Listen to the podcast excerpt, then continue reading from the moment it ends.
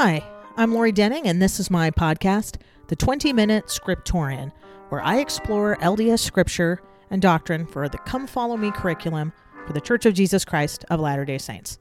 Like most of you, I'm a typical Latter day Saint, and I've held a variety of callings, from gospel doctrine teacher to institute. I've always loved learning and sharing the scriptures of Christ. Recently, I went back to school, and I'm currently a theology student where I get to learn context, history, ancient languages, and more importantly, how to learn. I thought you might want to share in what I was learning, and the 20 Minute Scriptorian was born. While I am a believer, these thoughts are my own, and they are not an official representation of the Church of Jesus Christ of Latter day Saints.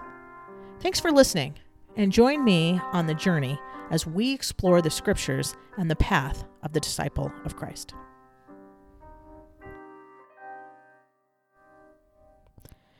Welcome back, Scriptorians. This is Lori, and we are headed into part three of all about Isaiah and Nephi and Isaiah in the Book of Mormon for Come Follow Me.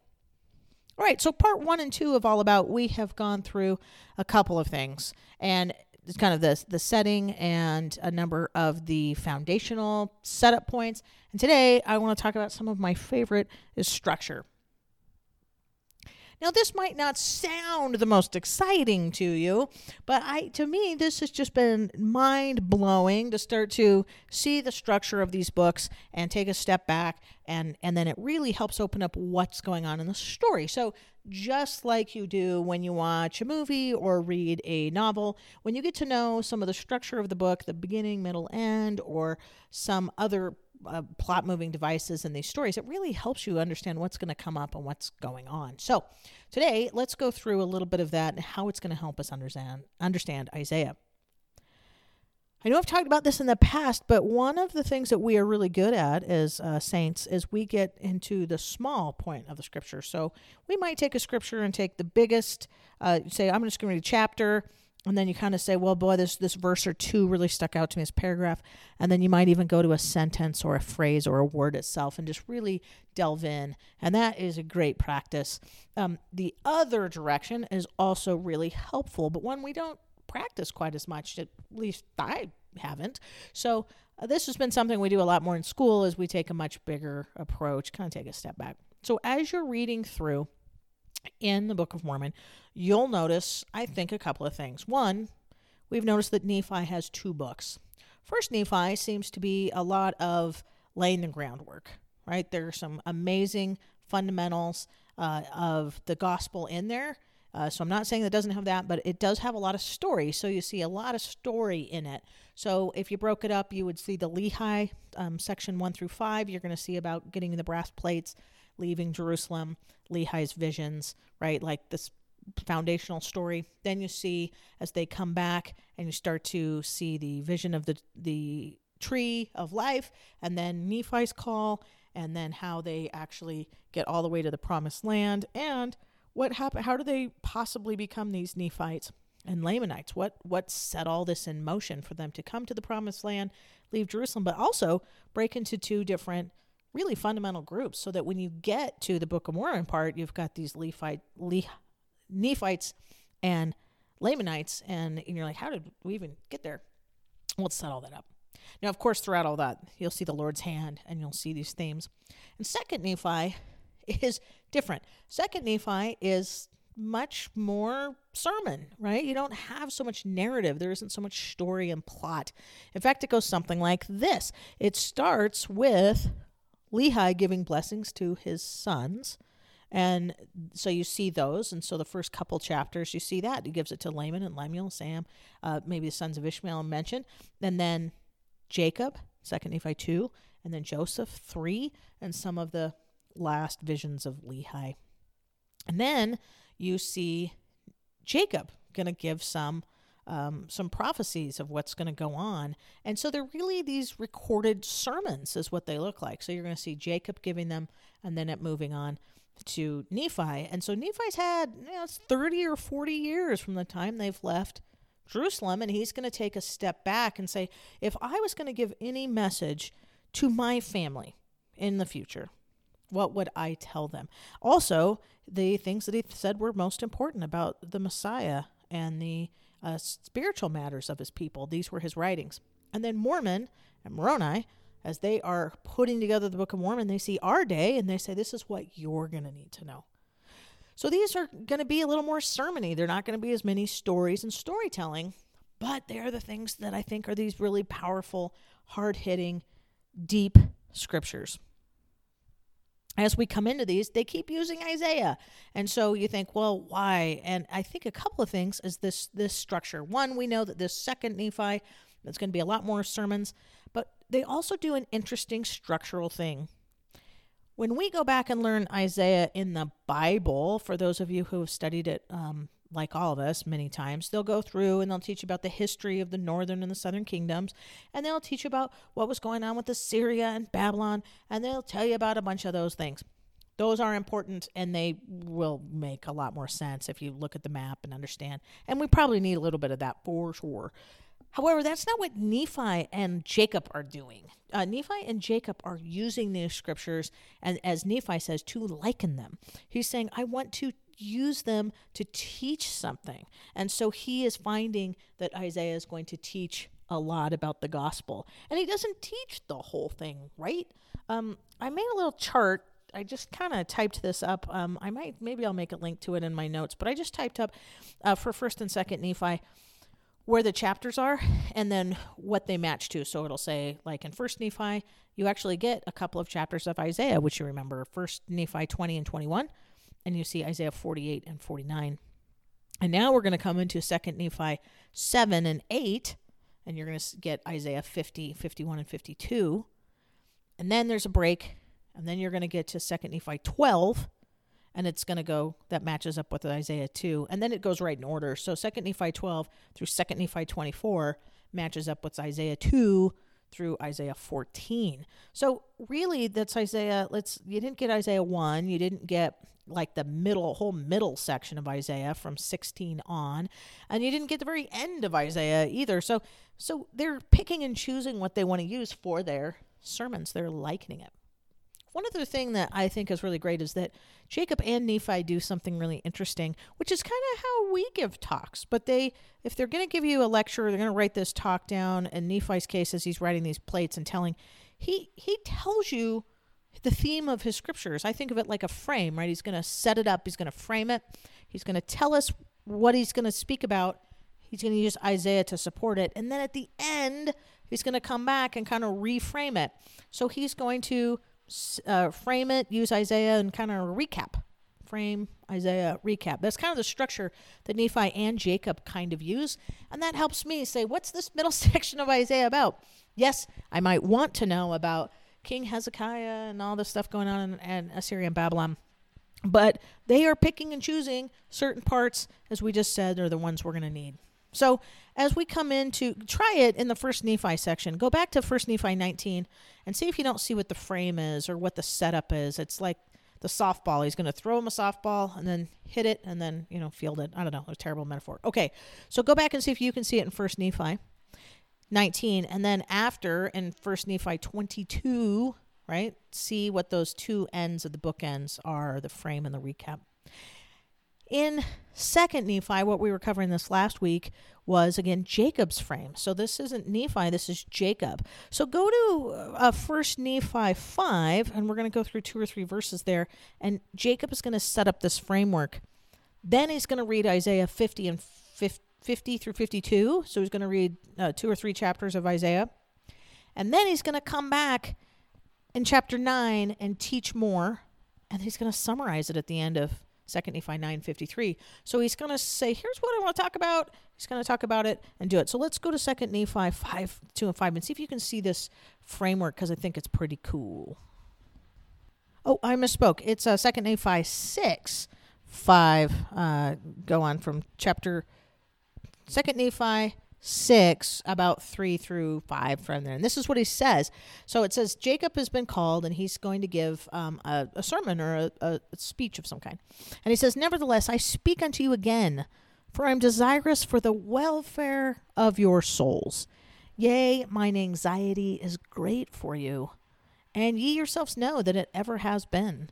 For I have exhorted you with all diligence, and I have taught you the words of my Father, and I and I have spoken unto you concerning all things which are written from the creation of the world. And now behold, I would speak. This is it. This is what he's gonna. Why he's gonna use Isaiah. I've done all those things before. I'm anxious for you. My, I'm worried about your souls. And now I'm going to tell you something else. He says, Now behold, I would speak unto you concerning things which are and which are to come. Wherefore I will read unto you the words of Isaiah. And they are the words which my brother has desired that I should speak unto you. And I speak unto you for your sakes, that ye may learn and glorify the name of your God. And now the words which I shall read are they which Isaiah spake concerning the house of Israel. Wherefore they may be likened unto you, for ye are of the house of Israel. And there are many things which have been spoken by Isaiah, which may be likened unto you, because you are the house of, uh, of Israel. And these are his words. Okay, so did you catch it? He's worried about their souls. He's worried that they understand these things. But he's saying, I'm going to speak to you about things that are to, that are and are to come. And also because my brother is assigning me this topic, which I find super interesting because it's like uh, Nephi's favorite scriptures here in a second. He quotes them a million times. And he says that they're about the house of Israel and you're the house of Israel. And here's another one of those likening. You always think that it's First Nephi 19, but Jacob learned the lesson. He says we can take these lessons that Isaiah and we can liken them unto ourselves. We don't have to necessarily go back and read everything about what it meant in the ancient times for Israel. We can see that he was speaking about our day too. So this is for us. This is for us. So that's his frame. So catch that. So he's going to tell us, and then he's going to go right into it. And these are his words Thus saith the Lord, I will lift up my hand to the Gentiles. Okay? So then he's going to tell us, I'm going to talk to you because I'm worried. I'm going to talk to you about things that are to come, and I'm going to tell you about it because it's about the house of Israel, and you're the house of Israel. Okay. Then, when you go to, he talks for a couple of chapters and he uses Isaiah, uh, you know, f- around 50, 52, through there a little bit. And then as he gets done, he changes gears and he tells us about Christ himself. So then he's going to talk about the covenants and he's going to go on with that brilliant sermon of 2nd Nephi 9. At the end of 2nd Nephi 9, I think we'll see the recap a little bit. If we go down to the very, it's a very long chapter. Uh, 52 and 53, I think, are great. Kind of, he's finishing up his talk to the people, and he's just talked so much about the Holy One of Israel. He's talked about the atoning sacrifice of Christ. He's talked about uh, the covenants and about the remnant of Israel. And he says, Behold, my beloved brethren, remember the words of your God. Pray unto him continually day by day, uh, by day, and give thanks unto his holy name by night. Let your hearts rejoice. And here it comes. And now how great are the covenants of the Lord, and how great his condescensions unto the children of men. And because of his greatness and his grace and his mercy, he has promised unto us that our seed shall not utterly be destroyed according to the flesh, but that he should preserve them, and in the future generations they shall become a righteous branch unto the house of Israel. It seems like here he's he's telling us, I'm going to tell you about things to come. I'm worried about you and then reminds us to rejoice because the Lord is going to remember his covenants and that you are part of the house of Israel.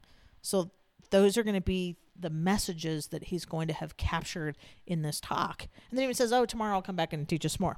Okay. So he does that frame, and I think that's super helpful when seeing Isaiah in the Book of Mormon. Now, Isaiah in the Old Testament he doesn't do that, right? It's a bunch of uh, writings, and you may not get kind of the theme captured. So, this is really helpful. So, as we go into the next part of Isaiah, or you go back into First Nephi, see if you don't see how Nephi and Jacob are doing that. It, it's really helpful, I think, to kind of get the view and the overview.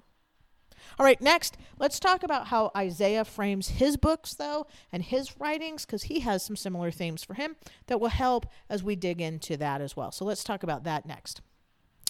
Right. So Isaiah in the Old Testament, and obviously what we're quoting here, same Isaiah, of course, it seems to have a structure that is helpful in seeing it. And I think of it kind of like uh, pages of a book, like the two sides of the book. So on one side, you're going to see one theme, and it's going to be judgment.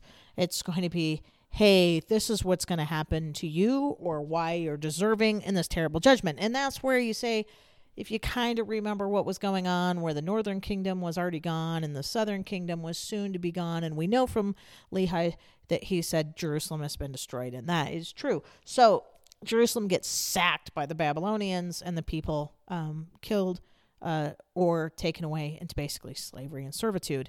And so the kingdom is destroyed, and it's never really going to re- regain its uh, former glory until the second coming. Now, obviously, Jews have regained Jerusalem, but the rest of the 10 tribes are still out there somewhere.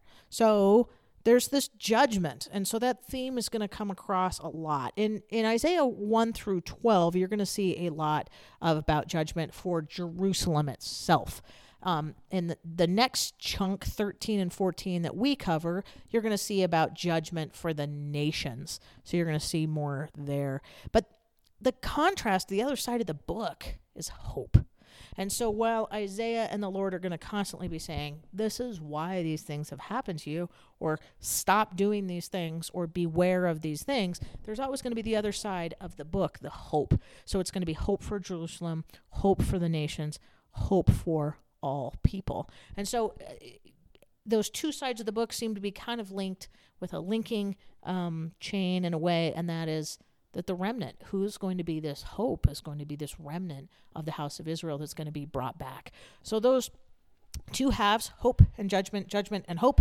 um, are going to come back and forth and back and forth. And then part of it is going to be seen in how through this remnant, this linking chain. So as you go through and say in Isaiah 50, right? That 50 51 52 the lord loves thee your shame um, there's shame and honor speech there and how they've left him. And then but he is going to say awake there's hope. And then the, you know second nephi 8 look back you're part of the covenant the lord will bless you hope right? So it's going to be this hope.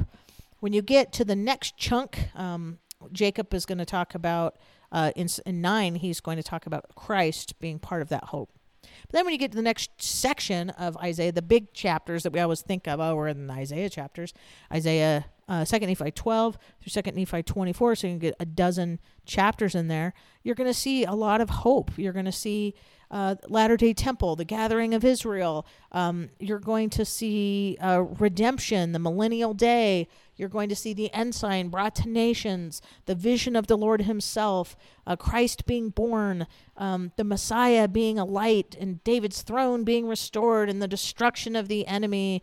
And it's going to be hooray, hooray. You're going to see Israel being gathered, Lucifer cast down. You're going to see a lot of these hopeful things. However, you're going to hear a lot of judgment, right? So when you look back, you're going to hear uh, it's most of them are poems, by the way. So if you're like, I can't follow this, there's probably reason because it's written in poetry. But you're going to see some of these the Judah and Jerusalem being punished, the Lord pleading for them, how the people have left, the uh, Christ will be a stumbling block to some um, uh, of the ancient of Jews, how um, there's going to be Babylon and destruction, so judgment, judgment, judgment, right? So just just watch those themes. I think of them again as two sides of a book. One side's judgment, the other page is hope, linked together with the remnant of Israel bringing us all back together. All right.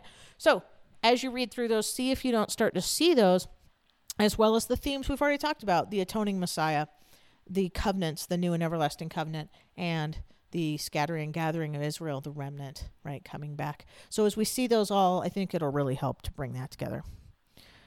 All right, scriptorians. I think that's it for this time. Number three, the structure of Isaiah in the Book of Mormon. You're going to see the framing, you're going to see judgment and hope brought together by the remnant, and you're going to see some great themes of the atoning Messiah. All right, next time we'll jump right in.